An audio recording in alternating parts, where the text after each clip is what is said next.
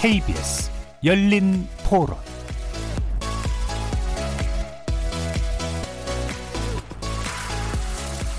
안녕하십니까. KBS 열린 토론 정준희입니다.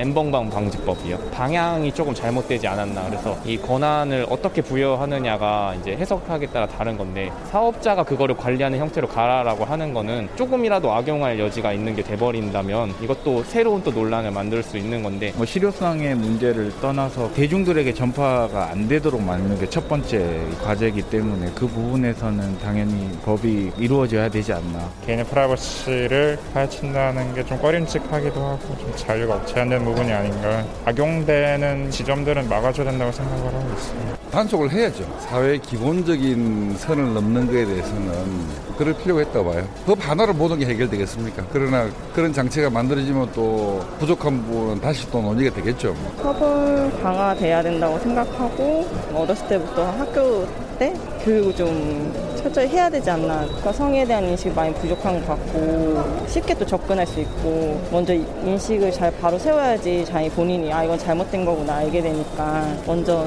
교육을 하는 게 더 중요한 것 같아요.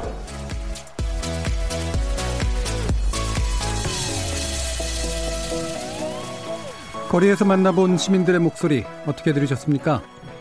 오늘 토론 주제는 엠번방 방지법의 실효성을 둘러싼 쟁점과 대책입니다. 이른바 엠번방 방지법, 즉 인터넷 사업자에게 디지털 성범죄물 삭제할 의무를 지우는 전기통신사업법과 정보통신망법 개정안이 지난 20일 국회를 통과했습니다. 그런데 어쩐 일인지 벌써부터 실효성 논란이 일고 있고요. 졸속 입법이라는 볼멘 소리도 나오고 있습니다. 온라인 사업자들에게 책임을 묻는 법적인 근거를 마련했다는 점에선 의미가 크지만 정작 엠번방이 운영되었던 해외 사업자의 비공개 대화방은 적용되지 않아서 과연 제2의 엠번방은 언제든 생겨날 수 있는 구멍에 대해서 어떻게 생각해야 되는가라는 문제도 있는데요. 또 그와 함께 더 강한 규제를 요구하는 목소리, 반대로 과잉 규제를 우려하는 목소리도 나오고 있습니다. 개정법의 시행령을 통해 구체적인 보완책을 담아야 한다는 전문가 의견도 있는 만큼 오늘 KBS 열린 토론에서는 세 분의 전문가 모시고 엠번방 방지법의 국회 통과 의미 짚어보고요. 실효성 논란이 일게 된 이유는 또 무엇인지 관련 대책은 있는지 꼼꼼하게 살펴보겠습니다. KBS 열린 토론은 여러분들이 주인공입니다. 문자로 참여하실 분은 9730으로 의견 남겨주십시오. 단문은 50원, 장문은 100원에 정보 이용료가 붙습니다. KBS 모바일 콩, 트위터 계정 KBS 오픈, 그리고 유튜브를 통해서도 무료로 참여하실 수 있습니다. 시민 논객 여러분의 뜨거운 참여 기다리겠습니다. KBS 열린 토론 지금부터 출발합니다. 살아 있습니다. 토론이 살아 있습니다. 살아있는 토론, KBS 열린 토론. 토론은 라디오가 진짜입니다. 진짜 토론, KBS 열린 토론.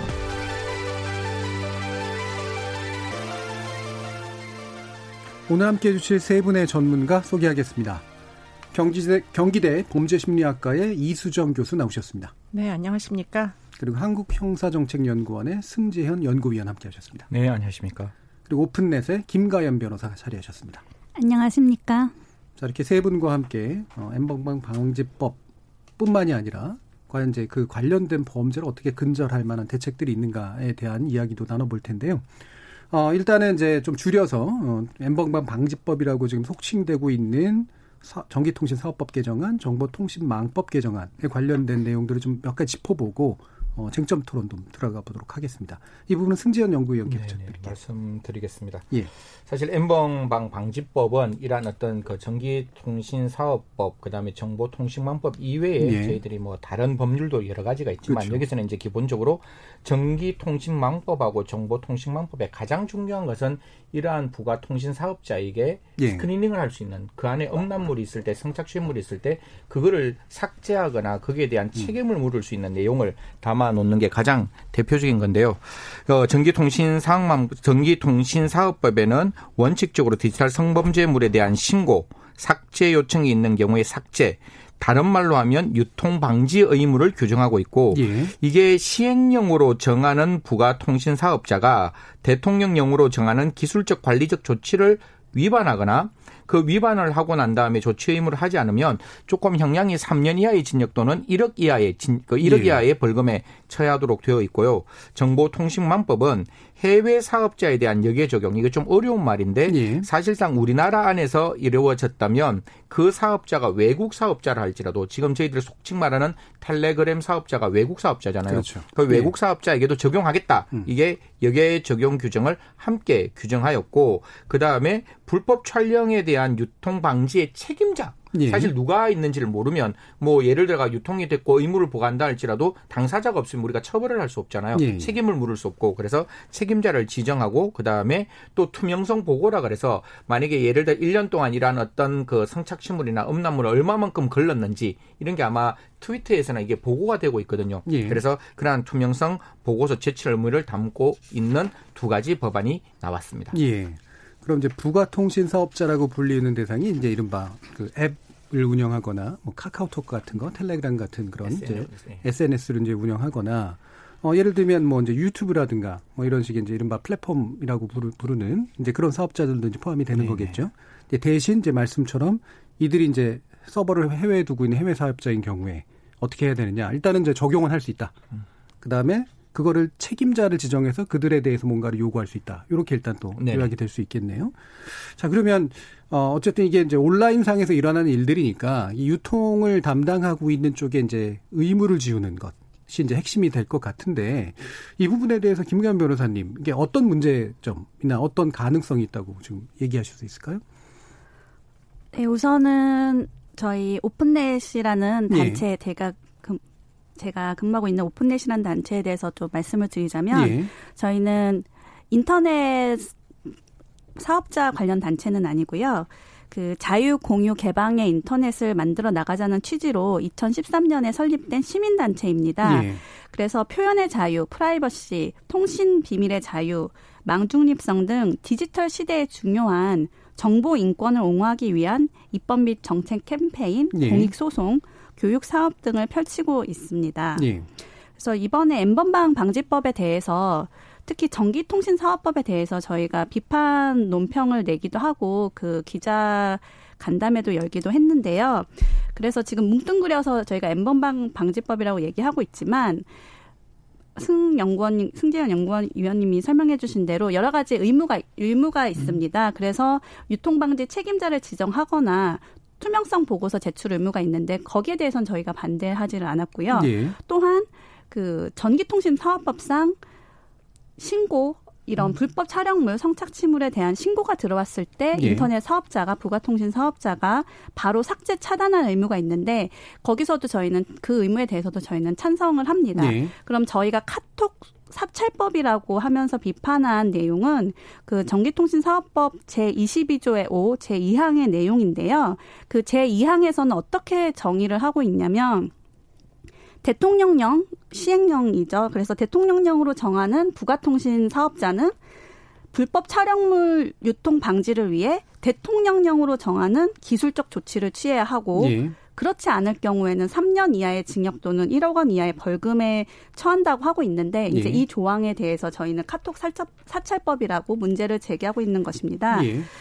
근데 우선은 사실 이게 엠번방 방지법이라고 하는데 뭐 방통이나 뭐 민주당 여당의 그 전문위원 같은 경우에 경우 이건 엠번방 사찰 뭐 카톡 사찰법이 아니다. 엠번방 사찰법 텔레그램 사찰법이 아니다. 이건 비공개 대화방에는 적용되지 않는다.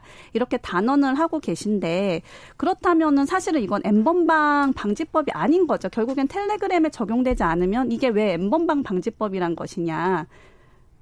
예. 그래서 저희는 거기에 대해서 문제를 제기를 하는 것이고 그럼 이게 정말 엠번방 방지법이 되려면 텔레그램이나 텔레그램에 적용이 돼야죠. 엠번방은 텔레그램에서 만들어졌으니까 사실은 그럼 비공개 대화방에 적용이 돼야 되고 그럼 당연히 카톡 카카오톡에도 적용이 되는 거죠. 그런 대화방에 적용이 되면 그런데 그런데 이- 지금 이제 네네. 그이 법의 모순을 지금 짚고 계신 예, 건데 예, 그렇죠. 예, 그 예. 오픈넷의 주장은 핵- 확실히 어- 어떤 겁니까? 결국 사찰을 하지 말아야 된다는 겁니까? 그렇죠. 아니면 비공개 대화방에는 적용이 되지 않아야 한다. 예. 그런데 지금 법의 법상으로는 대통령령이 정하는 부가통신 사업자라고만 하고 있지. 예. 이게 비공개 대화방에 적용이 안 된다고는 하지 않고 있거든요. 예. 그래서 만약에 그럼 이런 우려를 불식시키려면 일반에 공개된 서비스를 제공하는 사업자 아니면 비공개 대화방을 제외한 서비스를 제공하는 사업자 이런 식으로 뭔가 제한이 있어야 된다는 거죠. 근데 단순히 방통위가 알아서 대통령령을 잘 만들 테니까 우리를 믿어 달라, 정부를 믿어 달라 이렇게 말씀, 말씀하시는 것 자체가 그 법의 모순도 있고 또 제형 법정주의 위반도 된다는 그런 주장을 하고 있습니다. 예. 그러니까 결국에는 다시 좀 요약하면 그러니까 비공개 대화방이라든가 이런 데는 적용이 안 돼야 된다라는 입장이신 거고. 그렇죠. 예. 그렇게 되는데 이제 문제는 음. 시행령상으로 행정부가 즉 대통령령으로 그 대상을 예. 정해버릴 수도 있기 때문에 그렇죠. 거기서 생기는 걸 어떻게 방지할 것이냐 이제 이 얘기시잖아요. 예, 음, 김수정 그렇죠. 교수. 예. 제가 그 아, 지금 말씀을 들어보니까 예, 어떤 문제를 지적하시는지 보다 정확하게 이해가 되는 예. 것 같아요. 그러니까 이제 비공개 대화방이 결국은 이제 사찰이 될 수 있다. 이게 이제 문제로 보이는데 예. 그런데 이제 그 지금 저는 좀 더 근본적인 이야기를 좀 드리고 싶은데 아동 청소년 이제 그 성착취라는 예. 범죄는 어떤 식으로 일어나느냐 예. 텔레그램만의 문제는 아니다라는 음. 거고요. 보통 이제 텔레그램에서 이번에 이제 박사방 같은 뭐 그것도 비밀방이죠. 예. 그런 대화 채팅방이 열렸을 때 에, 로그인을 하는 회원 등록을 받아가지고 이제 아동 성착취물을 사용하고자 하는 자들은 유료 회원으로 등록을 했었죠. 예. 그러니까 이제 그 유료 회원들만 활동을 하는 방은 사실 가치가 없는 거예요. 어떻게 보면. 음. 유료 회원들이 결국은 사고 파는 게 뭐냐? 그게 네. 아동 청소년의 성과 연관된 뭐 경우에 따라서는 성 폭력이 현재 스트리밍으로 진행되고 있는데 뭐 그런 이제 어떤 범죄까지가 이제 네. 사고 팔리는 겁니다. 비싼 가격에. 그런데 문제는 그러면 아이들이 텔레그램으로 이동을 해야 그 방 안에서 사고 팔릴 거잖아요. 네. 그렇기 때문에 아이들이 텔레그램으로 이동 아이들을 이동시키기 위해서는 사실은 국내에 아이들이 출몰하는 랜덤 채팅 애플리케이션이 그 음. 그 도구가 되는 것이 일반적인 경로예요. 네.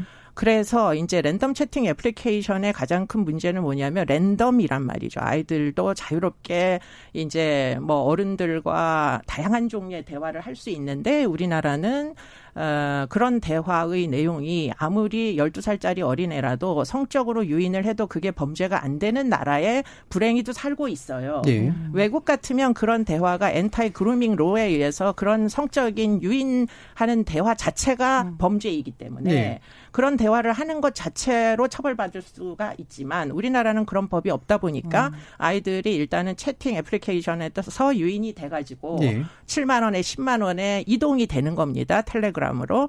그런데 그 텔레그램으로 직접 가는 그 도중에 있는 게 뭐냐면 채팅 비밀 방이에요. 비공개 비밀 방들이에요. 네. 그래서 저희가 작년도 이제 여름에 이런 종류의 이제 어떤 루트를 연구를 하기 위해서 실제로 아이인 것을 가정하고 여러 가지 채팅 애플리케이션을 깔아가지고 실제로 스마트폰에서 어른들과 접촉을 하, 게 노출을 시켰어요. 12살 먹은 가출 청소년입니다. 예. 하고선 일종의 위장 수사의 기법, 외국에서는 허용하는 그런 기법을 토대로 해가지고 똑같은 지침에 따라가지고 의제강간 연령에 해당하는 12살 가출 청소년입니다. 라고 올린 거예요. 그 예. 한 줄. 그랬더니 그 밑에 이제 이 아이를 뭐 물론 가상의 아이죠. 네, 좀 기니까 좀 짧게 네, 좀 유인하는 수많은 채팅이 달리는데 네. 거기서 무엇을 제일 중요하게 여기느냐 라인을 깔아라. 비밀 채팅방을 열어라. 네. 그래서 일대일로 대화를 하자. 거기서부터 사실은 유인이 시작되는 겁니다. 그렇기 때문에 사실은 이제 비밀 채팅 뭐 그 대화 방이 문제가 없다. 비공개 대화방이 문제가 없다. 이런 이제 이야기는 사실은 좀 제 입장에서는 이해하기가 어렵다. 왜 그게 꼭 어, 비밀을 유지해야만 표현의 자유냐. 만약에 아동과 청소년의 인권을 침해하기 위한 목적으로 비밀 어, 비공개 대화방이 우후죽순 이제 발생을 하는 환경이라면 그것도 역시 어떤 규제가 필요하다는 생각을 접기가 어렵다. 이런 얘기고요. 네, 결국에는 이제 비공개 대화방이 범죄로 끌어들이는 온 연상이 되고 있기 때문에 그렇습니다. 거기에 대해서 뭐 사찰이라는 표현을 쓰셨지만 어쨌든 감시가 필요하다는 의견이신 그런데 거잖아요. 그런데 이제 무작정 사찰하라는 얘기가 절대 네. 아니고요. 그런 경우에 이제 어떻게 사찰을 피하느냐 외국의 음. 경우에는 잠입 수사라는 걸 하죠. 그렇기 때문에 정상적인 대화를 하는 사람들의 뭐 어, 표현의 자유를 네. 침해하는 게 아닙니다. 아이들을 유인하는 바로 그 사람들을 추적하기 위해서 잠입 수사를 사실 허용하는 거죠. 예, 그 정보 사찰하고는 좀 다른 의미잖아요. 네, 그러면. 다른 의미죠. 예. 아이들을 이미 유인한 것 자체가 범 죄잖아요. 예, 예. 그렇기 때문에 범죄를 저지른 사람들을 이제 추적을 하는 겁니다. 예. 그런 지침을 경찰청에서 지금 준비를 하고 있다. 외국의 선례를 이제 토대로 해서 준비를 하고 있다. 만약에 그게 입법이 되면은 예. 그러면 사, 사실은 사찰의 두려움을 우리가 다 같이 느낄 필요가 사실 원천적으로 없는 거죠. 아이들을 유인한 적이 없는 사람이 왜 경찰에 의해서 감시를 당합니까? 예. 자, 이거 기술적으로 지금 뭔가 이렇게 그 사찰이 되고 있다, 될 수 있다라는 것에 지금 문제를 지적하시는 거잖아요. 지금 경찰이 잠입하는 문제에 대해서 얘기하시는 건 아닌 것 같고. 네, 그리, 그래서 지금 이제 전기통신사업법상에서 예. 또 어, 사업자들한테 어떤 기술적 조치를 취하라는지도 사실은 정하지 않고 있어요. 그러니까 예를 들자면 뭐 잠입 수사나 이런 아동 성착취물을 발견하기 위한 그런 경우에는 뭐 오픈해 그 방을 비공개 대화방에 들어갈 수 있는 그런 볼 수 있는 그런 기술적 조치를 해라. 뭐 그런 거라면 저희도 찬성을 할 수 있는데 예. 지금 현행법상 그리고 이미 기술적 조치를 취할 의무가 있습니다. 그래서 웹하드 사업자들 같은 경우는 음란물 유통 방지를 위해서 기술적 조치를 취해야 하고 또 일반적인 모든 인터넷 사업자들은 아동 음란물을 유통을 방지하기 위해서 기술적 조치를 취하도록 하고 있는데 예. 이제 그 기술적 조치가 키워드 필터링 그리고 DNA나 해시값, 동영상 DNA나 해시값에 의한 필터링 그런 지금 현존하는 이제 기술적 조치를 근데 사업자들이 취하려면 예. 그게 대화방에 적용된 경우에는 그 대화방에서 공유되는 뭐 그 대화나 정보를 모두 다 사업자들이 필터링을 하기 위해선 봐야 된다는 거죠. 모니터링을 예. 해야 되고 그래서 현 현재 지금 현행법상 사업자들이 지고 있는 그런 기술적 조치 만약에 그렇게 요번 그 엠번방 방지법에서 똑같은 기술적 조치가 그런 의무가 생긴다면 결국에는 사업자들은 모든 그 대화방이 나 아니면 자기 게시판이나 자기 플랫폼 상에 올라오는 모든 정보를 모니터링 해야 되고 거기서 이제 사찰 문제가 발생한다는 거고요. 예. 그 범죄자를 추적하는 그런 수사의 기법으로 그건 통신비밀보호법에서도 당연히 허용을 하고 있고요. 그래서 예. 범죄 수사를 위한 감청이나 통신자료 제공 이런 건 다 허용이 되고 있습니다. 그래서 저희가 우려하는 바는 일반적인 모든 그런 대화방을 다 모니터링 해야 되는 그런 기술적 조치를 해야 된다면 예. 거기에서는 사찰 문제가 발생한다는 것이고요. 예, 그 해야 된다면에 대해서 네, 어떻게 그렇죠. 보세요, 네. 승유 연구위원? 이게 좀 너무 어려운 이야기로 네, 가서 네, 막그 네. 라디오 들으시다가 아 이거 예. 채널 돌리겠다 이런 생각이 갑자기 들어가지고 우리 시청률을 잡기 위해서는 예. 쉽게 말을 하면 이게 우리가 공개된 그 그러니까 인터넷상에 그런 어떤 유인적인 말이 나오면 예. 그거는 분명히 우리가 찾아봐야 되고 그건 분명히 막아야 되니까 일단 그거부터 하자. 라는 거예요. 예. 이 법의 의미는 지금까지 우리가 그런 어떤 오픈에서 난 만들어진 여러 가지에서 우리 의무자들이 안 했으니까 예. 야 이거라도 해 이거라도 해서 너가 안 하면 나 우리 처벌할 거야라는 그 의무를 기본적으로 만드는 법이고 예. 지금 교수님과 우리 저 변호사님 그거는 우리가 앞으로 나아가야 될 법에 방향인 거예요. 그러니까 이 대통령령에 어떤 걸 담을지 그리고 이 법이 과연 어느 정도까지 위험성을 막아낼지는 앞으로 우리가 대화를 해야 되는 거고 21대 국회의 의원들께서 이 방송을 들으시고 이 법이 지금 20대에서 통과가 되었으니까 예. 문제가 있다면 개정하는 거고 그럼 대통령이 잘못되었다면 포괄 위임 금지의 원칙을 새롭게 만들어서 그 의무를 정하면 되는 거니까 저는 이 법이 적어도 공개된 그런 어떤 포털 사업자에게 의무를 부과하고 그 의무 부과의 책임자가 존재한다면 예. 그 투명성은 굉장히 올라갈 수밖에 없는 거잖아요. 예. 그럼 우리 아이들이 보호받을 수 있으니 최소한의 정당성이 있는 목적의 정당성이 있는 입법은 된다. 다만 방법의 적정성을 우리가 찾아가자. 이렇게 말씀드리고 그럼 김가연 변호사님은 지금 시행령에 의해서 이제 자의적으로 지금 그것이 실시될 수 있을 것에 대한 이제 그리고 이미 그런 불안감이잖아요. 그런 또 사례가 있고요. 네. 저희가 2014년에 카카오톡 사찰 사태가 발생해서 그 카카오톡 이서구 대표가 뭐 검찰에도 불려가고 그런 적이 있었죠. 그때 그 노동당 노동당 그 부대표 부대표의 그 카톡이 털려서 그 카톡방에 있는 뭐 몇 몇천 명의 개인 정보가 털렸다. 그래서 사실은 그때 사실 텔레그램으로 카톡에서 카카오톡 사찰을 피해서 텔레그램으로 몇백만 명이 이동을 하고 그때부터 이제 우리나라에서 텔레그램이 널리 사용되기 시작했거든요. 예. 근데 그때 그 사건의 연속성에서 이서구 대표가 아동 음란물 그 유통 방지 의무 위반죄로 기소를 당했어요. 그래서 카카오톡에 그 카카오 그룹이라는 어떤 채팅방에서 아동 음란물이 공유가 됐는데 그걸 방지하지 못했다고 그 유통을 방지하지 못했다고 기소가 된 사건이 이미 있거든요. 그래서 네. 이 그런 똑같은 내용이기 때문에 이 법이 그 기술적 조치를 어떻게 규정하든지 간에 카카오톡도 그렇게 또 카카오톡도 그렇게 처벌을 받을 수 있고 카카오톡 사업자도 그렇게 처벌을 받을 수 있는 위험이 있고 이미 그런 케이스가 있다는 말씀을 드리고 지금 싶습니다. 법에 그러니까 개정법에 의하면 가능한 거 아닌가요? 그런 그런 거죠. 네. 그래서 그 가능한 게 문제라는 거죠. 예, 예. 그 왜 문제라는 거죠? 그러니까 그 카카오톡 사업자가 그러니까 그 비공개 대화방에서 이미 공유되고 아동 음란물이 공유되고 있는데 그걸 발견하지 못했다고 해서 예. 기소가 됐거든요. 유통 방지 의무 위반으로. 근데 그러면 결국엔 그 비공개 대화방을 들여봤, 들여다 봤어야 되는 거냐. 예. 이석호 대표가. 근데 사실 1심에서 무죄가 났어요. 충분한 유통방지 의무를 다 했다라고 해서 무죄가 나긴 했는데, 음. 그, 그, 뭐, 그렇게, 하, 근데 결국에는 기소까지 사업자들은 가는 그런 수사를 받아야 되는 그런 위험이 있는 거죠. 제가 한 가지만 예, 말씀드릴게요. 이게 모든 책임은 과실이 있어야 책임을 예. 받는 거고 형사 책임은 더욱 고의가 있어야 되는 거고 예. 그때까지 방금 우리 변호사님 말씀 주셨다시피 저는 카카오 대표님이 저 싫어하실지 모르지만 예. 처벌해야 된다는 거예요. 그걸 의무로 부여해서 그걸 스크리닝을 하고 최선을 다하고 그래서 그럼에도 불구하고 인간이 할 수 없는 영역에서 그걸 못했다면 그때 무죄 받는 거지. 예. 지금 같은 경우는 아예 처음부터 안 한다라는 예. 거잖아요. 그걸 할 수 있도록 의무를 부과하고 다만 의무를 했는데 도저히 그게 어떻게 할 수 없는 일이라면 그때 무죄 판결이 나올 수밖에 없는 거예요. 그렇기 예. 때문에 옛날에는 이러한 의무가 없었기 때문에 어떻게 면책을 가는가 하면 야 나 의무 없어. 그걸 내가 왜 해? 그거는 그들의 개인적인 어떤 자유의 문제이지 우리 포탈은 의무가 없는 거야. 그렇게 할 이유가 없어라고 면책하는 것을 조금 저희들은 의무를 부과해서 네. 좀 노력을 하자. 그래서 관리적 조치도 취하고 기술적 조치도 취하고 사실 제가 아까 어려운 말이야 DNA가 이렇게 DNA 값도 있고 hash 값도 있고 저희들이 이제 AI 딥러닝도 하고 이런 걸 통해서 어느 정도까지는 충분히 과학 기술적으로 그게 screening이 가능하거든요. 네. 사실 사람의 몸 전체가 naked 알몸이 되었을 때에 010101의 이진법 세상에서 나올 수 있는 그 hash값 을 우리가 찾으면 잠깐 요약해 보죠. 지금 네. 이제 저 청취자들도 이제 다시 또 헷갈리죠 하실 수 있으니까 지금 두 분의 견해가 제가 볼 땐 다르거든요. 음. 예, 승재현 연구위원님은 지난번에 이제 그렇게 그 카톡이 충분한 의무를 다 다 했느냐 그렇지 않았냐 문제에 있어서 어쨌든 무죄가 된 건데 지금의 개정법은 그거를 유죄로도 만들 수 있어야 된다라는 거잖아요. 그렇죠. 충분한 의무를 다하지 예, 않았다면. 예, 근데 지금 이제 김가연 변호사님은 그 의무에 대해서도 부정적인 입장이신 거란 말이에요. 우려가 있다는 거죠. 우려예요, 아니면 부정적인 거예요?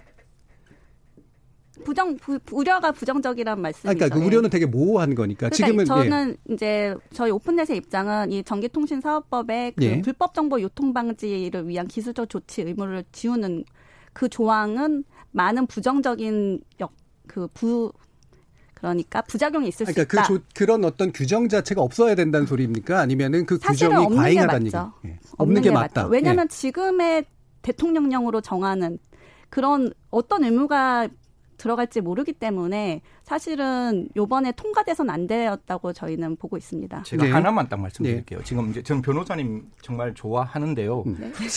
이게 전기 오늘 통신 처음 뵀는데 어, 전기 통신 제가 너무 반대를 하는 예. 전기 통신 사업법에 보면 저희들이 이게 기존의 의무라도 이 법 없더라도 가능해라고 예. 저희들이 가장 강력하게 말하는 게 전기 통신 사업법 제 17조 규정인데 이게 어떻게 되어 있는가 하면 자신이 관리하는 정보통신망의 아동 청소년 이용 음란물을 발견하기 위해 대통령령으로 정하는 조치를 취하지 않거나 이래 나와요. 예. 그럼 지금 있는 이 법과 지금 기존에 만들었던 전기통신사업법에서의 대통령령은 똑같이 막연한 거예요. 예. 그렇기 때문에 앞에 있는 이 법이 잘못됐고 그럼 이 법은 잘 되었느냐? 예. 아니라는 거죠. 이 법이 맞다면 이 법도 맞는 거고 같은 대통령령이니까 예. 이 법이 틀렸다면 이 법도 틀리는 거기 때문에 지금에 있는 있는 기존의 법인 전기통신사업법으로 충분히 N번방이 없더라도 가능하다라고 말하는 그 입론은 적어도 대통령령으로 정한다는 것은 우리 판례가 어떻게 말하는가 하면 법의 목적에 따라서 충분히 그것을 해석할 수 있고 입법의 취지에 따라서 그걸 따라갈 수 있다면 대통령령이라는 것을 우리가 막연하게 했다고 해서 당연 무효라고 보지 않는다. 예, 이런 게 있으니까. 예, 이거를 이제 딱 정리해서요. 예. 일단 과도하게 시행령에게 포괄적으로 위임돼 있다라는 문제 제기와 음. 애초에 법 자체에 의무 조항을 넣지 말았어야 된다라는 문제 제기는 연결은 돼 있지만 전 일단은 구분해야 된다라고 보거든요. 네. 의무를 지워야 된다는 것에 대해서 김가연 변호사님 부정적인 입장이신 네. 거고 승지원 연구위원님은 저는 100% 긍정적인 찬성. 입장이십니다. 네. 이수정 교수님도 긍정적인 네, 입장이신 찬성. 거죠. 예. 네. 그러면 어, 두 분은 지금 되게 이제 어쨌든 의무가 필요하다라고 하는데 동의하시고 이제 김가연 변호사님 그 법부터 이제 없어야 네, 된다라고 네. 보시는 거잖아요. 그럼 포괄적 위임 문제로 좀 넘어가 보죠. 그러면 네. 포괄적 위임은 당연히 이제 그래서 걱정을 하시는 걸 텐데요. 어, 그게 왜 문제가 되는지를 다시 한번 좀 얘기해 주시겠어요? 그래서 이 죄형 법정주의에 대해서 좀 이것도 재미없는 얘기지만 말씀을 드리면 네, 청, 저희 청취자들은 대부분 아십니다. 네, 이게 헌법상의 원칙인데 그 형사처벌 조항에 있어서 특히나 네. 죄와 형벌은 그 법률에 명확하게 규정이 되어 있어야 된다. 네. 그런 그러니까 원칙입니다. 시행령이 아닌 법에. 그렇죠. 그- 그러니까 법에 법에 여러 가지 종류가 있지만 특히 형사 처벌은 그 국민의 기본권을 가장 많이 침해하는 거거든요. 네. 그렇기 때문에 이 아주 정치하게 잘 정의가 되어 있어야 되는데 대통령 이 지금 제가 문제를 삼는 거는 즉시 뭐 신고했을 때 삭제 하라 뭐 이런 의무가 아니라 대통령령으로 정하는 부가통신 서비스 사업자가 대통령령으로 정하는 기술적 조치를 취하지 않았을 때 형사 처벌을 하는 게 그래서 이서구 대표처럼 그렇게 그 회사 그 사업자가 그 본인이 대표 본인이 형사 처벌을 받을 위험에 처하는 거죠. 예. 근데 그런데 어떤 사업자인지 그리고 어떤 기술적 조치인지 뭘 위반했을 때 이 형벌을 받는지 사실은 지금은 전혀 예측을 할 수가 없거든요. 네, 그게 법에 그럼 모법에 규정돼야 된다고 보시는 건가요? 그렇죠. 명백하게 법에 그럼 제한을 해줘. 대통령령으로 정하는 비공개 대화방을 제외한 사업자가 대통령령으로 정하는 뭐 키워드 필터링의 조치를 뭐 기술적 조치를 취하는 뭐 이런 식으로 예. 어떤 한정이 되어 있어야 되는데 지금 법 은 만약에 근데 이게 예를 들면 그냥 과태료만 문 과태료만 부과한다든지 예, 예. 아니면은 시정 명령의 대- 대상이라든지 이러면 그래도 괜찮을 수 있는데 형사처벌이라는 거죠. 거죠. 예. 형사처벌인데 막상 그걸 어떤 사람한테 적용되는지 어떤 사업자한테 적용되는지 그리고 어떤 의무를 해, 다 해야 하는지가 전혀 네네.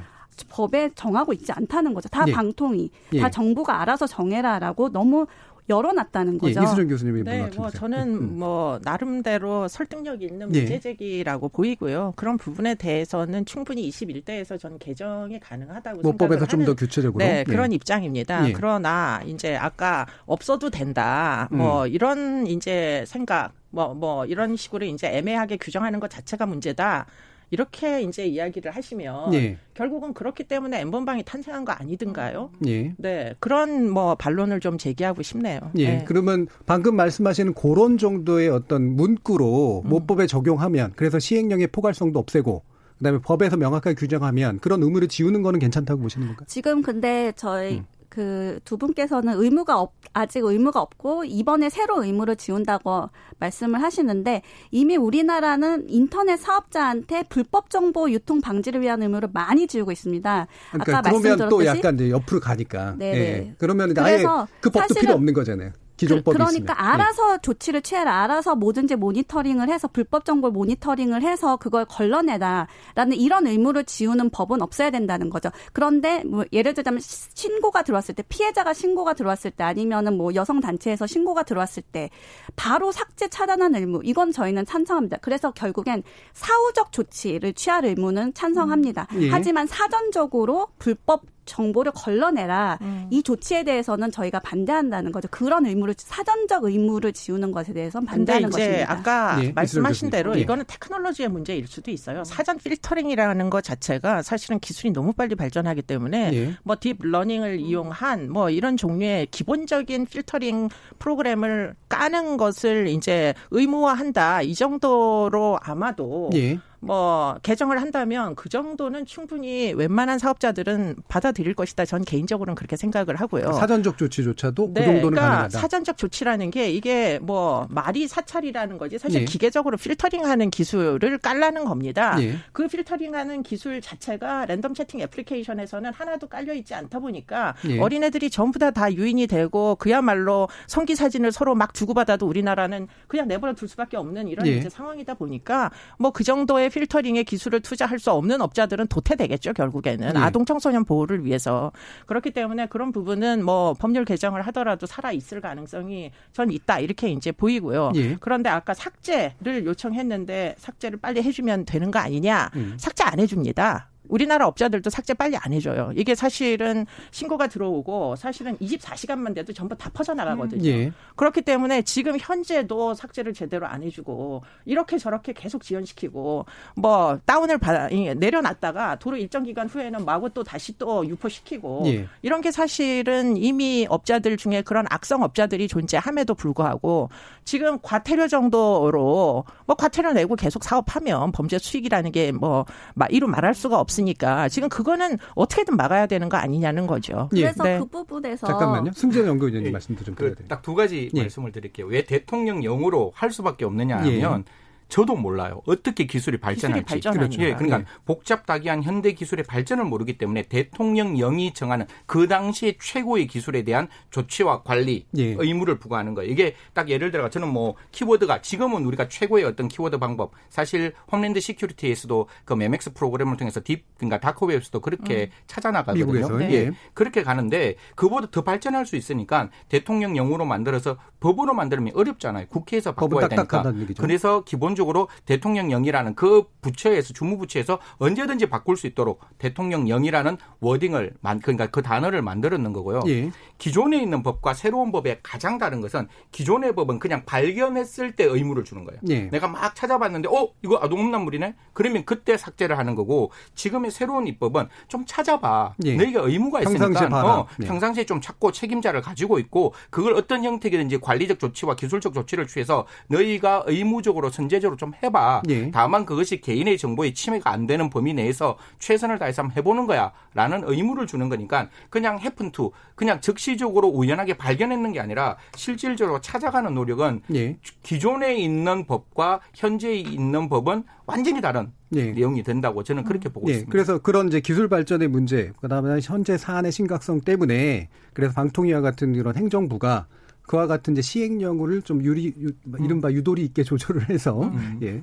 예 이른바라는 방송 용어는 아니나 예. 그렇게 조절을 하는 것이 현재로서는 불가피하다라는 이제 말씀을 주신 네네네. 거고 네, 네. 혹시라도 그 시행령상의 문제가 나서면 법을 개정을 통해 가지고 이제 그 시행령의 어떤 과도함을 좀 방지하도록 하는 것이 사후적으로 필요하지 않겠느냐라는 네, 네. 의견이신 거잖아요. 네. 이 부분에 대해서 김가연 변호사님 어떻게 보세요? 네, 우선은 먼저 이수정 교수님께서 말씀하신 그 즉시 사단 삭, 삭제 차단 사실은 저도 그 말씀하신 부분은 다 동의를 하고 네. 그래서 결국에는 즉시 신고가 들어왔는데도 삭제 차단 안 해주는 그 사업자들은 정말 처벌을 해야죠. 근데 음. 지금 법은 전기통신사업법은 그런 사업자들은 과태료로만 과태료만 먹이고 오히려 미래 그런 어떤 미리 유통을 방지하지 못한 사업자들은 1, 3년 이하 징역, 1억 원 이하 벌금. 사실 이게 그 부분은 바뀐 네, 거죠. 어떻게 네, 보면 뭔가 좀 문제가 있다고 거죠. 보입니다. 네. 그래서 만약에 이런 기술적 조치 의무 같은 경우를 오히려 과태료로 하고 음. 즉시 뭐 신고가 들어왔는데 삭제 차단 안 해주면 음, 음. 그때는 처벌하고 오히려 어떻게 보면 그렇게 바뀌어야 예 그렇죠 네. 그렇게 네. 바뀌어야 되는 거라고 기술적 생각하고. 조치 부분은 과태료 정도로 하고 그렇죠 음. 사전적 조치를 취하지 못했을 때는 과 태료나 이런 예. 건뭐 할 수 있겠지만 음. 사후적 조치를 취하지 않았을 경우에 이게 더 어떻게 보면 더 음, 그렇죠. 괘씸하잖아요 사실은 처벌을 해야 네. 되는 것 네. 같고. 네.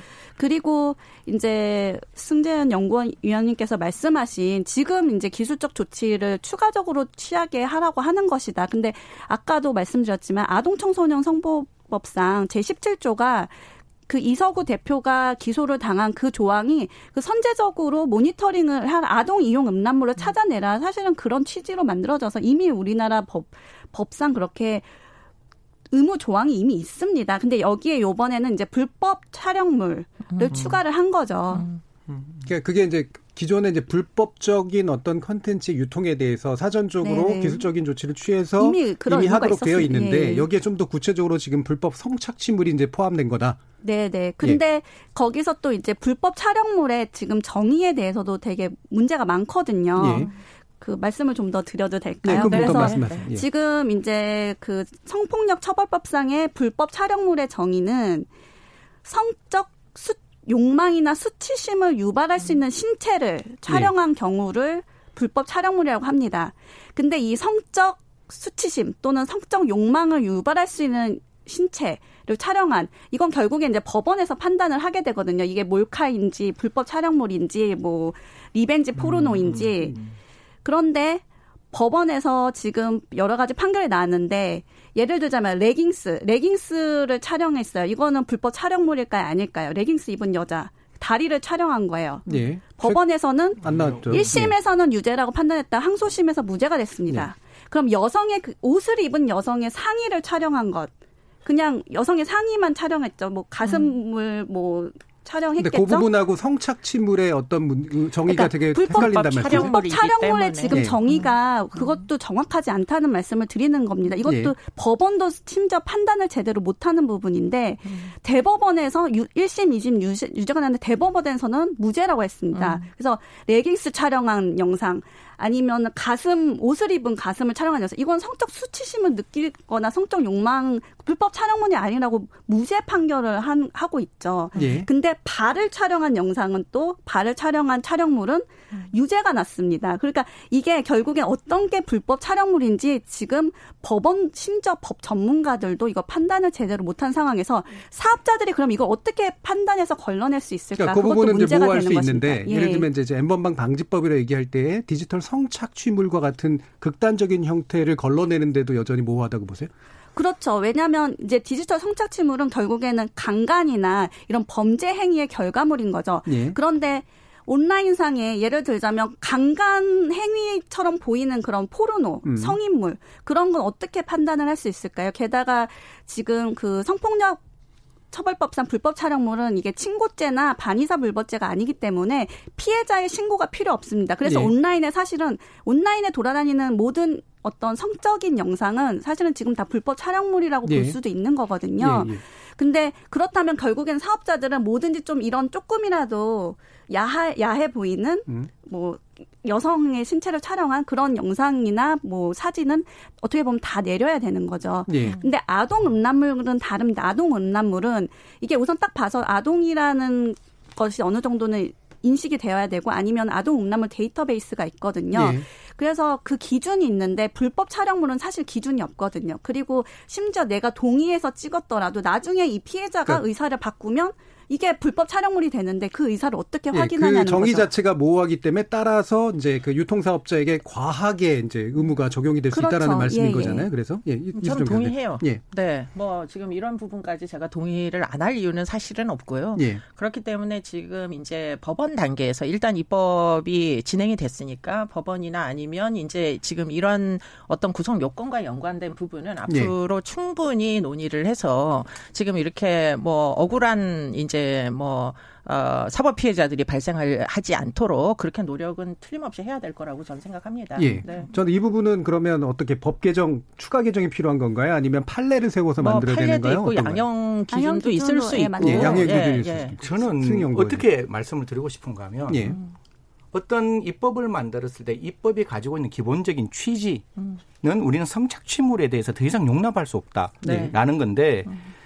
지금 우리가 논의하고 있는 건 전부 다 경계 영역에서 정말 모호한 영역. 그렇죠. 이게 되느냐 안 되느냐. 네. 이런 영역은 음. 그 다음 문제고 음. 우리가 지금 유통사업자에게는 일견 명백한 현존하고 명백한 성착취물 예. 누가 보더라도 그런 거에 대해서 지금 걸러내자는 거지 음. 그 영역까지 그 사람들에게 그 어떤 부가 통신업자에게 네가 이걸 할지 말지에 대한 그런 고민은 음. 나중에 법이 만들어지고 난 다음에 우리가 다듬어 가야 되는데 구체적인 사건을 들어서 기본적인 대의 명제를 부정해 버리면 네. 사실상 어떠한 법도 못 만들어내거든요. 이제 법의 입법 취지는 그런데 음, 음. 우리나라에서 법을 적용하는 과정에서 보면 입법 취지가 존중 안 되는 경우들도 꽤 있어서 그렇기 네. 때문에 제가 지금 말씀드리는 거는 네. 이 유통 사업자에게 아직 우리가 걸어보지 않는 길이었잖아요. 네. 그랬을 땐 적어도 우리가 지금 이야기할 때는 그 정도의 어떤 consensus를 이루어서 합의를 이루어서 적어도 누가 보더라도 일경 명백한 성착취물 사실 수사를 하다 보면 네.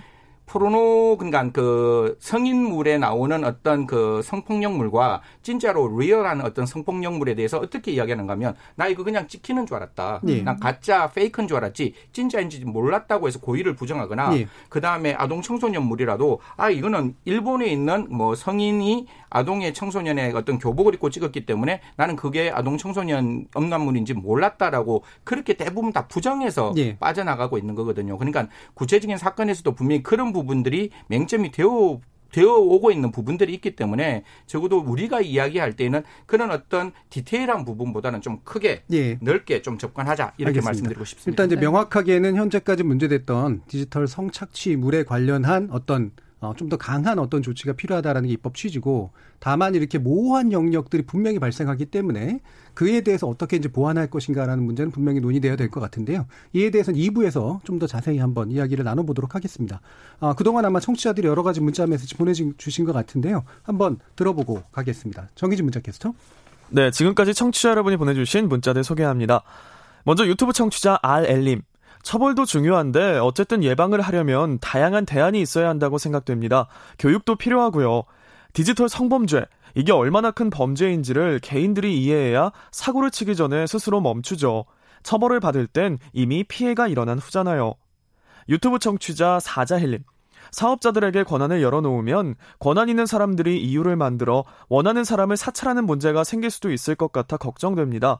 메신저를 감시하는 법이 생긴다면 잘못된 정권이 들어섰을 때 악용될 수 있는 여지가 있다고 생각해요. 운영자의 역할은 비공개 대화방을 감시하는 게 아니라 신고가 들어오거나 수사가 들어올 때 대화방의 내용에 이미 또는 무작위로 삭제되지 않도록 프리징시키는 것이 중요하다고 생각합니다. 콩 아이디 9414님. 공개된 장소에서 범죄율이 줄어드는 건 명백합니다. 같은 이치로 범죄를 모의한 대화가 공개될 수 있다는 기준이 세워지면 범죄 예방 효과는 분명히 있을 것입니다. 콩아이디 오윤재님. 궁극적으로 AI를 통해 영상 및 사진의 업로딩과 전송을 통한 공유를 비롯해 열람도 불가능하게 하면 좋겠습니다. 이에 반하는 사업자는 법으로서 엄히 다스리면 되지 않을까요? 콩 아이디 장호민님. 매우 어려운 경계에 있는 것은 분명하네요. 뚝딱 나올 법안은 아니죠. 각 계층과 일반인들도 심도 있는 토의가 필요합니다. 빠른 시일 내에 심도 있게 대안을 찾읍시다. 콩 아이디 코커님. 사업자가 적극적으로 찾아야 하지만 전 국민 사생활을 들여다봐서는 안 되겠죠. 대책으로 아까 말했듯이 잠입 수사를 허용하는 법을 먼저 만들면 되지 않을까요? 유튜브 청취자 KKS5676님. 감시와 통제를 하란 것이 아닌 신고가 들어가면 그것만이라도 제대로 처리하란 말. 약간의 조정자 역할만 해도 사건 사고 줄어듭니다라고 보내주셨네요. 네, KBS 열린 토론. 이 시간은 영상으로도 생중계하고 있습니다. 유튜브에 들어가셔서 KBS 일라디오 또는 KBS 열린 토론을 검색하시면 지금 바로 토론하는 모습 보실 수 있습니다. 방송을 듣고 계신 여러분이 시민 농객입니다. 계속해서 청취자 여러분들의 날카로운 시선과 의견 보내주세요. 지금까지 문자캐스터 정의진이었습니다. 토론이 세상을 바꿀 수는 없습니다.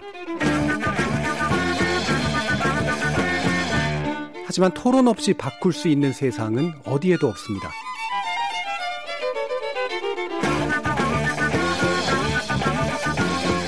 세상의 선한 변화를 갈망하는 당신. 정답이 아니라 질문의 힘을 믿는 당신. 우리 KBS 열린 토론에서 만납시다.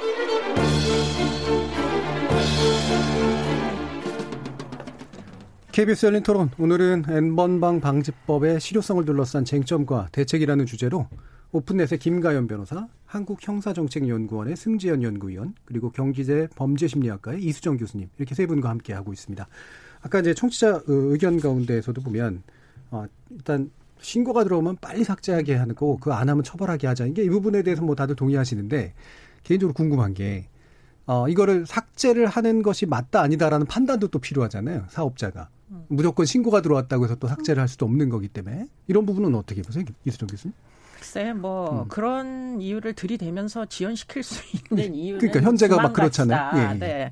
그렇기 때문에라도 뭐 더군다나 이제 이 삭제라는 게 사실은 음란물이 올라오는 그 시간대가 보통 밤 시간대에 많이 올라옵니다. 예. 그러면은 삭제를 해야 되는 업체의 관계자들은 이미 퇴근하고 안 계시고요. 예. 주말이면 더더욱 근무를 하지 않으십니다. 그래도 그것을 처벌할 수 있는 방법이 현재로선 없어요. 예. 그런 것들을 이번에 이제 이 법률들로 좀 어떻게든 아, 책임을 좀 물게 할 수 있는 그런 조치를 취하자. 이게 이제 취지였던 것 같고요. 예. 그러나 그럼에도 불구하고 워낙에 급속히 입법을 하다 보니까 지금 빠진 부분은 틀림없이 있다. 동의합니다. 네. 그런데 어쨌든 지금 현재는 현주소는 그렇습니다. 예. 삭제를 안 해도 별달리 처벌할 대안도 없다. 예. 네. 기존에 이제 제가 아는 법령상으로는 그러니까 문제가 돼 있으면 논란이 되거나 그러면 일단은 차단하고 임시 차단 조치를 취하고 거기에 또한 여러 가지 이제 항의를 음, 받거나 음. 이래서 나중에 그걸 풀 거냐 말 거냐를 결정하는 이 방식으로 이제 또 있었잖아요. 그런 것들은 어떻습니까, 김감 교수님? 예, 말씀하신 대로 지금 정보통신망법상 임시조치라고 해서 네. 그 사생활이나 명예훼손 적인 정보 당연히 이제 revenge 포르노나 이런 불법 촬영물도 들어가는 거죠. 그래서 신고가 들어가면 바로 임시 조치를 취하고 있습니다. 네. 지금 특히 우리나라 사업자들은 그래서 네이버나 카카오 같은 경우는 그런 조치를 잘 취하고 있고요. 네. 그래서 사실은 이제 이수정 교수님께서도 계속 언급하시지만 결국에는 이런 대형 사업자나 이런 플, 플랫폼들은 예. 이미 알아서 스스로 잘 하고 그렇죠. 있습니다. 예. 문제는 이런 랜덤 채팅 앱들이나 음. 뭐 텔레그램이나 뭐 해외 서버를 두거나 그런 웹사이트 이런 것들이 문제가 되는데 그럼 이런 이런 사업자들은 어떻게 그러면 단속을 할, 하고 네. 이런 의무를 지울 것이냐, 어떻게 이 의무를 실효성 있게 집행을 할 수 있을 것이냐, 거기에 대해서도 또 아주 많은 논의가 필요한 것 같습니다. 예, 그거는 의무를 지우면 현재 형사처벌까지도 가능한 이 현재 법으로는 그들 잡을 수 없다 이거. 근데 그렇죠. 그리고 음. 뭐 지금 대통령령으로 정하게 되어 있는데 결국에는 예. 어떤 규모에 따라서 정해질 것 같거든요. 일정 음. 규모 이상의 사업자들. 그러면 이제 그런 영세한 랜덤 채팅의 저는 그 대목은 동의하기가 매우 어려운 예. 게 예. 사실은 영세한 업자들이 불법 행위를 해서 범죄 수익으로 그렇죠. 기업이 예. 커가는 거거든요. 예, 예. 그렇기 때문에 그 규모를 정한다는 것 자체가 뭐 연매출 얼마 이상 이건 의미 없다고 생각하고요. 제가 알기로는 랜덤 채팅 애플리케이션의 이제 어떤 뭐 기술 개발이 기껏해야 이제 외주를 주면은 지금 현재는 3천만 원으로도 얼마든지 업자로 탄생할 수 있다 이렇게 알려져 있어서 그렇죠. 네. 지금 사실은 그 규모를 정하는 하려면 사실은 이 아주 영세 업자들은 그냥 불법 행위를 하게 내버려 두겠다. 음. 아이들은 글로 결국은 다 빠져 들어가서 뭐 텔레그램이든 어디든 네. 뭐 빠져 들어갈 거다. 이거는 뭐 불을 보듯이 환한 일이라서 음. 그 대목은 반대입니다. 그러니까 네. 모든 그러니까 규모하고 상관없이 다 적용해야 된다는 말씀이시죠? 그렇죠. 예. 네. 예. 뭐 사실 뭐이 예. 부분이 이제 가장 고민되는 부분인데 저도 예. 사실 웹사이트와 그다음에 부가통신 사업자는 다르고 그 부가통신 사업자가 약한15,000 정도 된다고 제가 예. 알고 있는데요. 첫 번째는 이러한 의무를 부과해서 최대한 그들에게 그러한 의무 때문에라도 이런 거에 대해서 나름대로의 어떤 규제, 어떤 아까 우리 관리적 조치라든가 기술적 예. 조치를 취하도록 만들어야 되고 만약에 그러한 이거는 뭐 자유민주적 경제 질서에서 참 죄송스러운 말씀인데 만약에 그렇게 해서 그러한 어떤 기술적 조치와 관리적 조치가 안 되면 사실 시장에서는 뭐 도태되는 부분으로 가는 게 예, 예. 저는 청소년 미래를 위해서는 필요하다. 그 정도의 관리 역량을 갖추지 못한 그렇죠. 자들은 예, 시장에 예, 들어올 수 없게 예, 예, 그렇게 예. 가야지. 그래야지 저희들이 참 이게 참 조심스러운 말인데 다 이런 것들이 집중과 선택이 가능하거든요. 예. 그러니까 이게 우후죽순같이 계속 늘어나면 아까 저 이수정 교수님도 아시고 계시고 우리 변호사님도 아시겠지만 진짜 브릿지거든요. 예. 그런 어떤 랜덤 채팅 앱을 통해서 흔히 말해서 좀 이렇게 그 거기에 빠져들 수 있는 청소년들도 존재를 하고 예. 그다음에 그거를 이용하는 사람들도 존재를 하고 그 매수와 여러 가지의 제작과 이런 것들이 그런 앱을 통해서 결국은 시작되고 우리가 가까시라는 친구도 그렇게 시작을 네. 했고 그다음에 박사라는 사람도 그렇게 시작했다는 게 보이고 있기 때문에 그런 어떤 뭐 랜덤 채팅 앱에 대해서는 반드시 좀 규제가 필요하다 이렇게 그 소규모 업자가 뭐 이렇게 천진난만한 또는 무고한 IT 업자다 소규모 뭐 IT 업체의 이제 산업을 보호해야 된다 전 이렇게 얘기하시는 분들께 꼭뭐 음. 반론을 제기하고 싶은 게 사실은 아까 위장 수사 하듯이 그렇게 네. 전년도에 네. 애플리케이션 깔아가지고 대화를 나누어 봤다. 그 대화를 나눈 이제 미성년자라는 게 분명해지잖아요. 12세 먹은 음. 가출 청소년입니다. 그러면은 그 대화를 하는 시간에 따라 가지고 쿠폰을 상품권을 이제 보내더라고요. 그거는 유저들이 보내는 건 아니죠. 네. 그러면서 어떻게든 이제 이런 인기 있는 이제 대화 상대가 계속 그 대화방에 남아 있기를 원하는 네. 목적으로 네. 그래서 커피 쿠폰도 보내고 뭐 각종 쿠폰을 막 보내더라고요. 네. 그런 일을 버젓이 하는 업체를 우리가 과연 보호해 줘야 되는지 저는 네. 그걸 잘 모르겠어요. 예. 네. 김가연 변호사님. 네, 그래서 그 부분에 있어서는 음. 그러니까 어떤 이런 서비스를 제공하는 그 사업자가 사실 그렇게 알면서도 그런 걸 조장하고 방조하면은 그건 예. 당연히 그 범죄에 그 아동 청소년에 대한 범죄 아니면 그 불법 촬영물에 대한 범죄의 방조범으로 처벌을 해야 된다고 생각하고요. 예. 그러니까 유통 방제 의무를 지우는 게 아니라 그런 정도의 사업자는 사실은 같이 불법 행위의 그 범죄자로 처벌을 해야 된다고 저는 생각을 하고. 네, 문제는 그런 대화도 비밀방에서 이루어진다는 거죠. 그런데 이제 네. 그래서 말씀하시는 건 네. 그, 하지만 사업자가 알 수 있지 않았냐 이렇게 음. 말씀을 하시는 거니까. 근데 음. 그 음. 정도라면 당연히 저는 사업자도 공범으로 처벌돼야 된다 생각하고. 음. 그래서 지금 이제 저희가 얘기하는 거는 그 사업자들은 예. 인터넷 서비스 제공자들은 플랫폼 서비스 제공자들은 범죄 행위의 도구를 제공하는 거잖아요. 그러면 그 도구를 제공하는 자한테 얼마나 책임을 지울 것인가. 예. 를 들자면 칼이나 자동차가 살인 행위에 쓰인다고 해서 우리가 뭐 칼 뭐 판 슈퍼 주인이나 자동차 회사에다 책임을 묻지는 않잖아 않잖아요.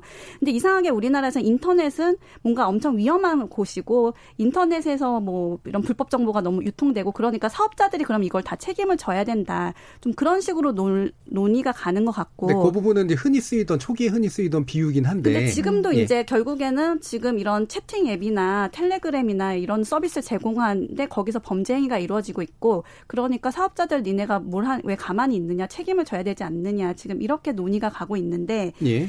그런데 사실은 대다수의 이용자들은 그 범죄 행위를 저지르려고 인터넷을 사용하거나 텔레그램을 쓰지 아니요, 그 않거든요. 그 비유를 제가 약간 비틀어서 얘기하면 예. 칼이나 이런 게 아니라 예를 들면 누군가가 슈퍼막 이마트에다가 총을 들고 와서 막 팔라 그러면 그걸 유통업자가 총 들지 마, 총 들고 왔다 갔다 하지 마라고 하는 그런 의무를 부과하는 거라고 볼 수 없나요? 총 맞아 죽으면 어떡하죠? 그렇게 얘기하다가. 아니요. 그러니까 아니 그건 그 지금 약간 제가 이해가 안 되는 비유라서 아니요. 그러니까 지금 일단 예. 마켓을 열어놨는데 그렇죠. 시장을 마켓을 열었는데, 열어놨는데 강도가 예. 들었어요. 강도가 들어서 다른 손님한테 협박을 해서 예를 들면 총을 쏴서 다른 손님을 죽였어요. 예. 그러면 그 슈퍼 주인은 그 강도를 아예 처음부터 못 들어오게 했어야 되는 거 아니냐 이런 말씀이신 아니죠. 그러니까 건가요? 그러니까 매장 안에서 불법 행위가 벌어지는 걸 방치할 거냐 말 거냐는 거죠. 방치하는 게 아니라 지금 얘기하는 거는 못 아예 못 들어오게 해야 된다. 아니, 그래서 뭐, 뭐 소지품 안전, 검사를 해서 안전이 얘가 유지돼야. 범죄자인지 총을 갖고 네. 있는지 그런 걸 확인을 해서 들여보내라는 거죠. 그러니까 안전을 그 유지하기 위해서 방, 네. 안전을 유지하기 위해서 CCTV나 아니면 금속 탐지기 네. 정도를 설치하는 건큰 그러니까 문제는 아니지 않느냐는 거예요. 이제 그런 네. 게 이제 결국엔 그래서 우리나라가 인터넷 실명제를 실시했잖아요. 악플러들을 잡자 해서 2003년도에 인터넷 실명제를 실시했는데 그게 위헌이 났죠. 그래서 근데 제가 이제 자꾸 그런 질문을 예, 드린 예, 이유가 예, 예. 오픈넷을 잘, 잘 알거든요. 근데 아, 그 초기의 비, 비유가 그러니까 초기에는 굉장히 작동하던 비유인데 예. 지금 같은 경우에는 좀 약간은 좀 나이브한 비유처럼 느껴질 경우가 많거든요. 아니 제가 말씀드린 건 예. 그래서 이게 어떤 웹하드 카르텔처럼 카르텔처럼 양진호처럼 이게 거의 범죄를 그렇게 조장 같이 조장하고 오히려 이제 어 뭐 그 범죄 해라 그렇게 그런 공간을 만들어주고 이미 네. 그런 범죄 행위가 이루어진 걸 알면서 그런 경우는 공범으로 처벌을 하면 됩니다. 그 범죄에 대한 공범으로. 네. 근데 그 그러니까 슈퍼마켓에 그 범죄자가 근데 들어올지 안 들어올지 슈퍼마켓 주인은 어떻게 압니까 그거를 그러면 그래서 슈퍼마켓 주인이 근데 모든 사람 사실 99%의 손님은 범죄자가 아니잖아요 총을 들고 오지 않죠 그렇죠. 예. 그런데 그러니까 예를 들면 그게 이제 그 금속 탐지기 같은 거라든가 CCTV 같은 걸 설치해야 될 때가 왔다라고 지금 보시는 분들과 그러면 이제 그거를 네. 이제 어떤 기술적 조치냐 거기서 네. 잘 규정이 돼야겠죠. 예. 그러니까 음. 무조건 다 모든 그 정보를 그 부분은 다 21대에서 저는 예. 개정할 수 있다 이런 그러니까 생각을 그러니까, 갖고 있다는 그래서 거죠. 이런 음. 논란이 있는데 너무 성급하게 통과시킨 게 아니냐 좀더 음. 구체적으로 논의를 하고 예. 공론의 장을 열어서 이렇게 문제가 되는 조항은 빼고 나머지 다른 조항 통과시키고 이 조항만은 빼고 21대에서 그럼 다시 만들었으면 어땠을까? 저희는 이제 그 음. 아쉬움을 계속 제기하는 거고 예. 이미 이 법 자체는 사실 누가 봐도 법학자들이 볼 때는 문제가 분명히 있거든요. 그래서 음. 저희는 헌법 소원도 할그 생각을 그. 법학자라고 표현하셨는데 법학자 네네. 일반의 도, 의견이라고 지금 판단하시나요? 그 뭐 판례나 이런 것들을 봤을 때 죄형 법정주의나 포괄 위임 입법 금지의 원칙에 위반되긴 하죠. 음, 그러니까 왜냐하면 그런 것들도 같은 법학자라도 견해 충돌이 충분히 있을 뭐 수 있는 영역인 것. 당연히 반대하는 분이 음, 음, 또 음. 있겠지만. 네, 그러니까 법학자 라면이라고 하면 이제 대표하는 게 돼버리니까. 예, 다수의 네. 법학자나 법조인들은 예. 문제가 그러니까 있다고 생각합니다. 그쪽이다. 예, 저는 예. 그렇게 뭐 생각합니다. 주류적 견해 예. 입장에서 예. 보면 예, 뭐 예예. 예. 저도 주류인지 비주류인지를 잘 모르겠는데 뭐 한 20년, 20만 5년 계속 네. 이, 이, 일만 해가 왔으니까 네. 분명히 변호사님 말씀에 100% 공감은 해요. 이게 분명히 대통령령이 정하는 사업자가 대통령령이 정하는 어떤 관리적 어떤 네. 기술적 조치를 취하라 굉장히 막연할 수는 있는데 거듭 말씀드리지만 그것이 그 자체로 당연 위법은 아니라고 보는 거예요. 문제가 음. 있다는 공감. 하지만 네. 이게 이게 포괄 위임 금지의 원칙상 당연 무효는 또 다른 생각을 가질 수 있는 부분이 있기 예, 예. 때문에 예. 그 부분은 또 다른 결로 설명하면 되는 거고 음. 저는 이제 변호사님 말씀에 한 말씀만 더 드리면 공범으로 처벌할 때는 피해자가 이미 양산되고 난 다음에요. 예. 우리는 이 피해자를 막기 위해서 어떻게든지 금속 탐지기를 갖다 예. 놓고 CCTV를 갖다 놓고 뭐라도 한번 해보자. 마약 파는 사람이 막 그 슈퍼에서는 우유를 팔아야지 마약을 팔면 예. 안 되잖아요. 예. 마약 막 팔고 있으면 야 마약 파는 사람은 좀 좀 쫓아내자 뭐 예. 이런 분위기라면 적어도 공범으로 처벌하는 거는 그는 매우 당연한 예. 그거는 선택의 문제가 아니고 당연히 문제인 거고 저희들은 선택의 문제로 어떻게든지 이 청소년들을 보호하고 싶은 마음이 있는 거예요. 예. 그 보호하고 싶은 마음에서 무엇이 가장 최선일까를 고민하고 그 고민하는 과정 속에서 이 법이 나왔기 때문에 작은 마이너한 문제들은 저희들이 개선하고 예. 그걸 보완하는 입장에서 첫 번째도 아이들이고 두 번째도 아이들이고 세 번째도 아이들 그 아이들이 정말 이 대한민국에서 안전하게 살아갈 수 있는 네. 그런 어떤 법령이 조금 만들어져야 되고 그런 측면에서 법은 적용되어야 한다 이렇게 음. 말씀드립니다. 이수정 교수님은 이런 시행령이나 이런 차원으로 뭔가 보완했을 때 핵심적으로 좀 놓치지 말아야 될 부분은 뭐가 있다 이렇게 생각하시나요? 업자를 정의하는 거는 꼭 필요하다고 네, 보이고요. 네. 네. 그리고는 이제 그 다음에 이제 대통령령으로 정하는 뭐 어떤 필터링 기술 이 기술. 부분에 대해서는 아마도 이제 뭐 시대에 따라 가지고 그 예. 개정이 좀 융통성 있게 음? 돼야 된다고 생각이 듭니다. 그러니까 시행령도 그냥 만들어지는 건 아니니까 아니죠. 전문가 협의도 다 거치고 네네. 그러잖아요. 그리고는 예. 이제 테크놀로지가 굉장히 빠르게 발전하고 예. 있기 때문에 지금 뭐 AI 정도를 활용하는 기술들은 상용화된 예. 것들도 많이 있거든요. 그러니까 그 정도 기술까지를 필터링 기술로 예. 삽입할 수가 없는 이제 경우에는 사실은 이런 영업을 하는 게 예. 상당히 좀 리스크가 있게 음.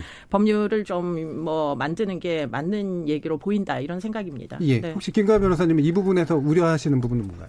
그러니까 뭐 한마디 말씀만 드리면 예. 이번 법은 사실 여기서 정부는 아무것도 하는 게 없고 정, 사실은 정부가 해야 할 역할을 지금 사업자들한테 다 떠넘기고 있거든요. 음, 예. 그러니까 예를 들자면 미국에는 이제 전미 아동 실종 및 착취 센터라고 해서 그 아동 음란물만 이렇게 음. 모니터링하고 데이터베이스를 만드는 예, 그런 예. 전문 기관이 있어요. 음. 그래서 우리나라도 그런 불법 촬영물, 성착취물에 대한 그런 전담 기관을 만들고 이미 있긴 하지만 음. 거기에 뭐 예산 지원이나 뭐 이런 음. 국가가 뭔가 더할 거에 대한 그런 법은 요번에 통과된 게 하나도 없거든요. 아니요. 그러니까 요거는 그, 법, 그 네. 조치도 들어가 있기는 합니다. 뭐 지금 네. 여성가족부에 여성인권진흥원에 있는 예, 예, 뭐그 예. 디지털 그러니까 네네, 예산 그런데, 그러니까 그런데 더 음. 예산과 인력 네네네. 지원을 하고 음. 그리고 또 이 불법 성착취물 여기에 대한 그런 전담 센터를 오히려 요번에 만들어서 그러면 음, 음. 사업자들한테 그럼 이런 데이터베이스를 줄 테니까 여기에 기반해서 필터링을 해라 이런 식으로 할 수 있어야 되는데 지금은 음. 무조건 그냥 사업자가 알아서 기술적 조치를 취해라만 하고 정부의 음. 의무, 정부의 책임은 전혀 보이지 않거든요. 네. 네. 그것도 그, 과기부에서 하겠다고 발표하는 네. 걸 제가 들은 적이 있거든요. 네, 네. 그러니까 근데 그러면서 자기 근데 어쨌든 여기서 정부는 뒤로 쏙 빠지고 그런 음. 법에서도 뭐 예를 들자면 방지법이라고 하면은 음. 그런 정부의 어떤 역할도 들어가 있었어야 되는 거죠. 음. 그래서 뭐 거의 지원을 더 강화한다든 예산을 더 뭐 늘린다든지. 음. 근데 그런 건 안 보이면서 지금 이렇게 전기 전기통신사업법하고 전기통신망법에 그런 같은 그 정부의 어떤 의무를 지우는 것도 전혀, 있어야 된다. 전혀 없, 음. 없으니까요. 네. 예, 예.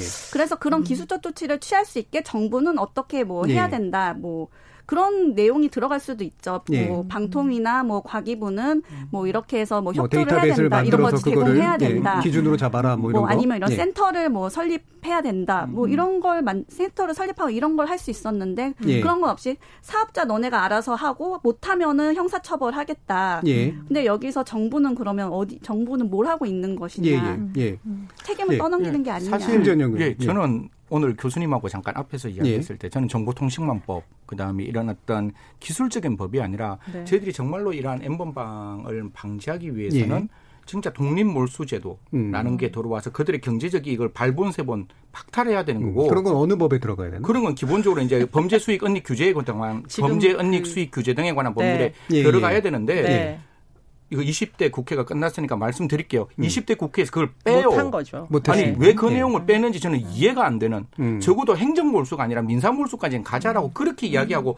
하겠다 했으면 해야죠. 예. 그러니까 국가가 아무것도 안 했다란 말이 나오는 거고 음. 사실 지금 우리가 정보통신 사업자들한테 이런 어떤 의무를 부과하는데 사실 부과하는 것보다 저희들이 직접 국가가 저는 그렇게 보는 거예요. 오픈 사이트에서는 이런 의무를 부과하고 예. dark web이나 이런 데는 정말로 제대로 된 예, undercover를 해서 정말 거기 들어가는 사실 호수에 있으면 음. 함정 수사는 낚싯대를 드리워서 거기 있는 피라냐를 한 마리씩 잡는 건데 예. 정말 undercover 잠입 수사는 제가 스킨스쿠버를 해서 그 연못안에 들어가서 피라냐가 몇 마리인지를 보고 음. 거기에 독살을 할 수 있는 약을 뿌리는 거거든요. 예. 그런 수사 기법은 전혀 이야기가 안 되고 있으니 음. 저로서는 너무나 당황. 제가 알기로는 예, 지금 두 분이 말씀하신 것들을 의논을 하고 있는 걸로 전 알고 있고요. 예. 예. 엠번방 방지법이라고 20대 국회에서 통과시킨 건 그 중에 정말 빙산의 일각만 네, 지금 온라인 유통에 관련된 네. 뭐 온라인 유통뿐만 아니라 예. 이제 뭐 성폭력 처벌법이나 이제 예, 그런 개정 네, 개정 안들은 예, 예, 의자강간 연령 높이고 이런 음. 거는 그야말로 이제 처벌의 기본 이제 윤곽만 지금 이제 입법을 한 거고 그 안에 들어갈 디테일은 20 21대에서 지금 다 아, 말씀하신 내용들이 반영된 법률들이 또 이제 음. 입법을 하든 뭐 개정을 하든 그렇게 할 거라고 전 믿고 음. 있습니다. 저도 예. 그딱 한 가지 말씀드리면 네. 이게 왜 또 필요적인가 하면 우리나라가 국 국제 초국가적 범죄 방지 협약에 가입을 했어요. 가입을 네. 하고 우리나라 대한민국이 딱 바꾼 거는 114조 범죄단체 조직제 요거 하나만 음. 바꾸고 아무것도 아닌 거예요. 네. 근데 이행을 어떻게 하고 있느냐가 유엔 오디시 와서 검토를 할 건데 그럼 이행입법이 반드시 만들어져야 음. 되기 때문에 음. 정부인 법무부에서는 이런 부분에도 좀 적극적으로 해서 분명히 이 생태계가 파괴될 수 있는 여러 가지 방법들을 예. 좀 찾아 나가야 된다. 그래서 기본적인 어떤 사회에 있어서의 어떤 청소년에 대한 성착취물을 억제할 수 있는 이 우리 정보통신망법, 기타 예. 우리 엠번방 방지법이라는 것도 만들어 놓지만 형사 사법 쪽에서도 예. 당연히 그러한 어떤 그 함정 수사라든가 이건 형사 소송법에 들어가야 되는 예. 것이고 그다음에 독립몰수제도는 네. 범죄 인 언닉 수익 등에 관한 규제 법률에 들어가서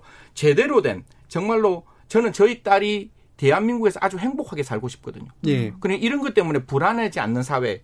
그게 우리 국민들이 원하는 그런 사회라고 본다면 예. 좀 그런 부분들이 21대에서는 다른 법도 중요하지만 이런 법들을 좀 최우선 판단해 예. 주셨으면 하는 마음이죠. 네. 알겠습니다. 그 음. 범죄 단체에 관련된 게 마침 또 말씀이 나와서 이번에 이제 박사방 관련 수사에서 이제 이 형법상 범죄 단체 가입자가 처음 적용된 사례다라고 하고 얘기를 하고 있는데 이 부분은 좀 의미가 있다고 보시나요? 네, 매우 의미가 있다 이렇게 네. 생각이 되고요. 물론 뭐 재판 받아봐야 유죄가 나와야 그게 그렇죠. 일단 적용만 된 거니까. 네, 적용을 네. 일단 시도는 해본 것은 굉장히 높이 평가한다. 예. 그렇기 때문에 지금 이제 사용자들을 처벌하는 법률 개정이 있었거든요. 예. 이제 아동 아동 성착취물에 음. 대해서 음. 그 연장선상에서 지금 유저들을 두 명을 이제 뭐 지금 아, 구속 기소한 것으로 알고 네, 있습니다. 네, 뭐 상당 부분 이제 두고 봐야 될 일이나 점진적으로 뭔가 나아질 기미를 보인다 이렇게 음. 생각이 듭니다. 저는. 예, 네. 예. 사실 범죄단체 조직제가 적용되면 그냥 유저들 같은 경우에는 아동 청소년 이용 음란물에 대한 11조 이항, 10년 예. 이하의 징역, 물론 법이 이제 바뀔 네, 수 네, 있겠지만 네, 10년 이하라면 그냥 1개월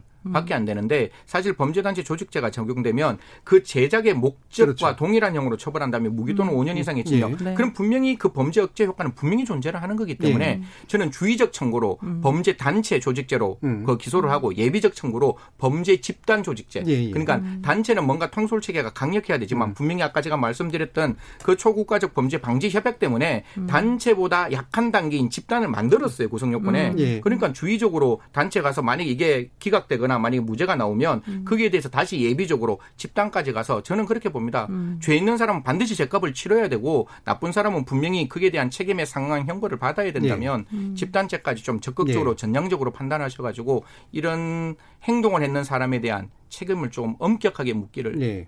바라고 있습니다. 그러니까 조폭으로 처벌, 처벌하는 것뿐만이 아니라 떼거리로 뭔가 한 거에 그렇죠, 대해서도 그렇죠. 당연히 처벌을 하는 예, 그러니까 식으로. 예. 단체뿐만 아니라 집단, 음. 그러니까 단체보다 조금 약한 당인 집단으로 당연히 떼거리로 음. 당연히 예. 처벌할 수 있다. 근데 이제 이 떼거리를 인지하게 된 거는 사실은 사법기관은 아니거든요. 예. 예. 그러니까 이제 법률의 개정이 지금 뭐 아까 여러 가지 이제 법률들이 틀림없이 필요하다. 예. 이게 사실은 비밀 대화방에서 이루어진 일들이잖아요.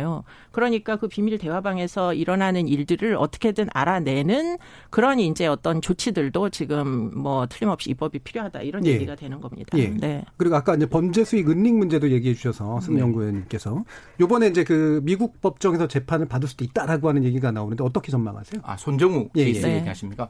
당연히 손정우는 지금 이제 국제 자금 세탁으로 이제 대한민국 고등법원에서 범죄인 인도가 될지 안 될지를 결정하는 네. 거고 그거는 이제 대한민국 고등법원이 적의 처리, 적법하고 음, 음, 의법하게 처리해서 음, 될지 음. 갈지 안 갈지를 결정하는데 이게 사이버 범죄는 인터스테이트 범죄라서 이게 연방 범죄가 되는 네. 거예요. 그러면 미 연방 형법이라고 해서 18 USC 195 인가 53에 네. 보면 최장 20년 음. 그리고 우리는 높죠. 보통 예. 어떻게 하는가 하면 뭐 5년 이하의 징역 또는 얼마의 벌금인데 그건 합 그러니까 엔드로 돼 있어요. 그러니까 네. 20년 이하의 예, 예. 징역 또는 50만 불. 근데 50만 불은 미니멈이고 그 사람이 얻은 수익을 두 배를 더해서 그 두 배가 50만 불보다 넘으면 그 범죄 수익이 결국 벌금형으로 나오는 네. 거기 때문에 형기로는 20년, 네. 최장 20년, 벌금으로 따진다면 최소 50만 불이 병과돼서 부과되지 않을까 이렇게 예. 생각하고 있습니다. 예, 이제 뭐 논의를 정리할 때가 왔는데요. 세 분께 한 1분 정도씩 어, 이런 우려되시는 부분이나 또는 기대하시는 부분 같은 데 관련해서 제언 한번 들어보고 끝내겠습니다. 김가원 변호사님부터. 예, 뭐 제 의견 오픈넷의 입장은 충분히 전달을 한 것 같고 예.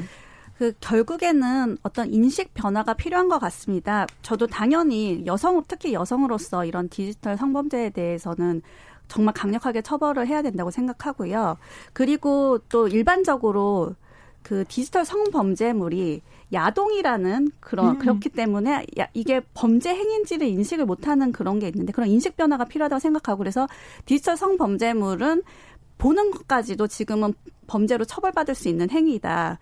그 당연히 뭐 제작이나 공유뿐만이 아니라 그런 인식 변화가 있어야 된다고 생각하고 그리고 또 지금 약간 유명무실해진 그런 교육 과정에서의 성교육 예. 정말 제대로 된 성교육과 디지털 미, 디어 음, 디지털 literacy? 미디어 literacy 교육이 필요하다고 생각합니다. 알겠습니다. 이수정 교수님.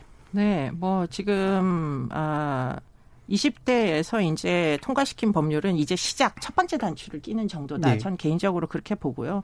그런 차원에서 보면 앞으로 할 일이 훨씬 더 많이 남았다. 그러면 일단 할 일 중에 제일 먼저 이제 했으면 좋겠는 일, 은 이제 아까도 잠깐 얘기했지만 아이들을 이런 식으로 유인하는 행위 자체는 불법이어야만 한다. 그것이 허용되는 사회에서는 사실은 음. 무엇도 처벌하기 어렵다. 이런 네. 얘기고요.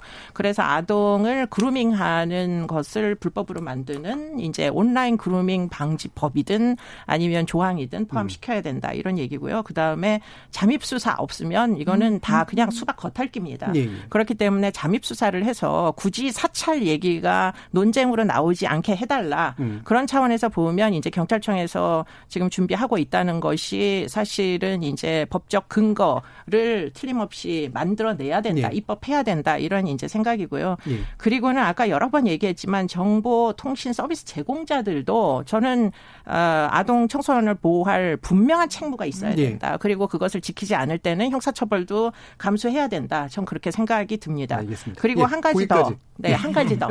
피해자가 이제 문제입니다. 필요합니다. 피해자 보호를 할 수 있는 회복을 할 수 있는 그런 예. 제도도 필요합니다. 예. 네. 신지현 연구위원. 예, 저는 예. 한 가지만 말씀드리겠습니다. 네. 어차피 역외 적용이 굉장히 문제가 있어 그렇죠. 텔레그램 네. 뭐 우리가 할 수 없다 이런 얘기가 나오는데 이 법이 있어야지 대한민국의 정부의 의지가 있으면 국제사법 공조는 되는 거거든요. 그렇죠. 근데 우리나라에서 법이 아무것도 없으면 딱 텔레그램 쪽에서 아니면 그 나라에서 뭐라고 얘기하는가 하면 너희 날 뭘로 어 뭘로 너희들 처벌할 건데 너희 날 처벌도 안 하면서 왜 보내라고 얘기하냐. 예. 그렇기 때문에 이 법을 가지고 가지고 우리가 강력하게 처벌하고 이렇게 나쁜 행위니까 우리가 이 사람을 데리고 오겠다라는 이야기를 하기 위해서라도 이 법은 반드시 필요하다고 생각합니다. 저는 사실 3년보다 조금 형이 높았으면 좋겠는데 그거는 그건 다음으로 미루도록 예, 하겠습니다. 막판에 살짝 올리셨습니다.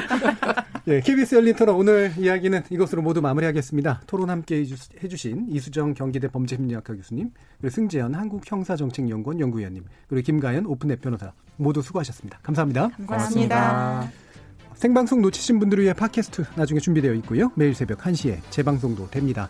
저는 내일 저녁 7시 20분에 다시 찾아뵙겠습니다. 지금까지 KBS 열린 토론 정준이었습니다.